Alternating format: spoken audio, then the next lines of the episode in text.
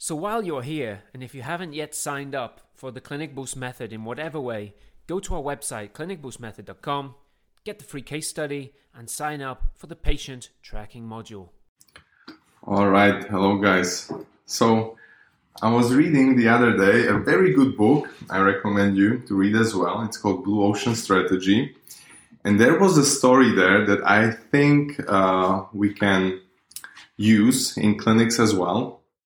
So, and it's a, it's a real from real life. Uh, so there was this police uh, officer in New York. Uh, I think he was called Bratton, and uh, he had a task to decrease criminality in metro stations in New York.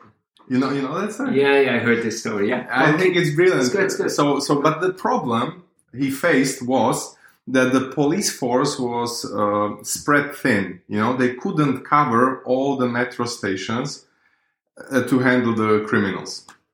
So what he did, as a brilliant manager that he was, he identified. Uh, he called them cold uh, spots and hot spots. So where were the areas that the criminality was much higher? So he could focus and put more officers there and then there were cold spots where uh, they they didn't need as many police officers because before uh, they were equal mm-hmm. in all stations.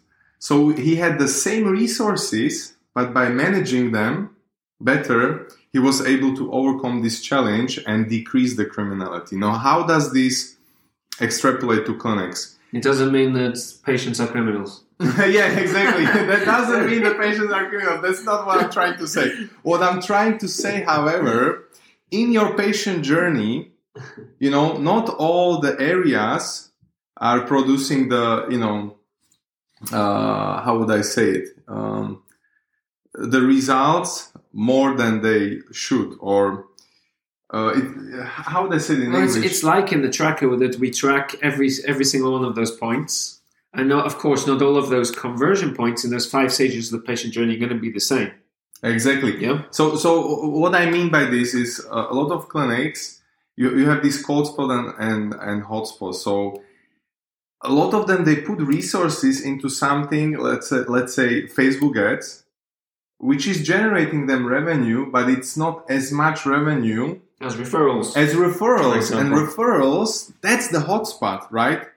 Mm. So my question is, are you putting your resources into your hotspots?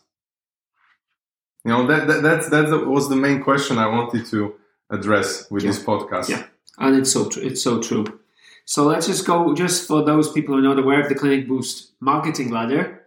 So just only six sources of new patients. There are only six sources of new patients. Don't think about the hundreds out there. Really, just simplify it. There are referrals. They are your patients coming through your existing lists. So they've already been in contact with your clinic, basically. There's number four, which are partnerships. Number three, which is your own content, mm-hmm. usually online, which means your website, your social media, whatever you put out. And then number two is outreaches, cold outreaches and events and demonstrations to get new patients coming in and, and offline advertising that you might put up a sign or something. And finally, the last of all is paid acquisition, online strategies. So that's the Facebook and and so for, and from our experience, we know well well we're, we're over ten with we're, all our clients that we are working with. I can certainly say that the majority of them, when we track it, referrals and own content. Those are there. What works for them right now before they enter the Clinic Boost strategy.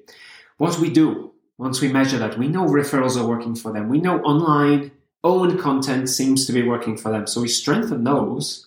But also, like you said, with the hotspot strategy, we're not neglecting because those cold areas can become hotspots. Yeah. So we are putting some resources, but of course not all of them. We're still focusing on those two main points, but some resources so that you have another acquisition channel just in case the other one becomes basically in your, in your example, in your metaphor, a colder yeah. Let's say referrals, for example, somehow drop or online reach of your clinic, whatever you're putting out is, is a lot less, then at least you know that your partnerships are really strong. And at least you know that your outreaches, your cold outreaches, your events, your signs, and everything are still bringing in patients. So yeah, that's uh, that's one way of looking at it. divide.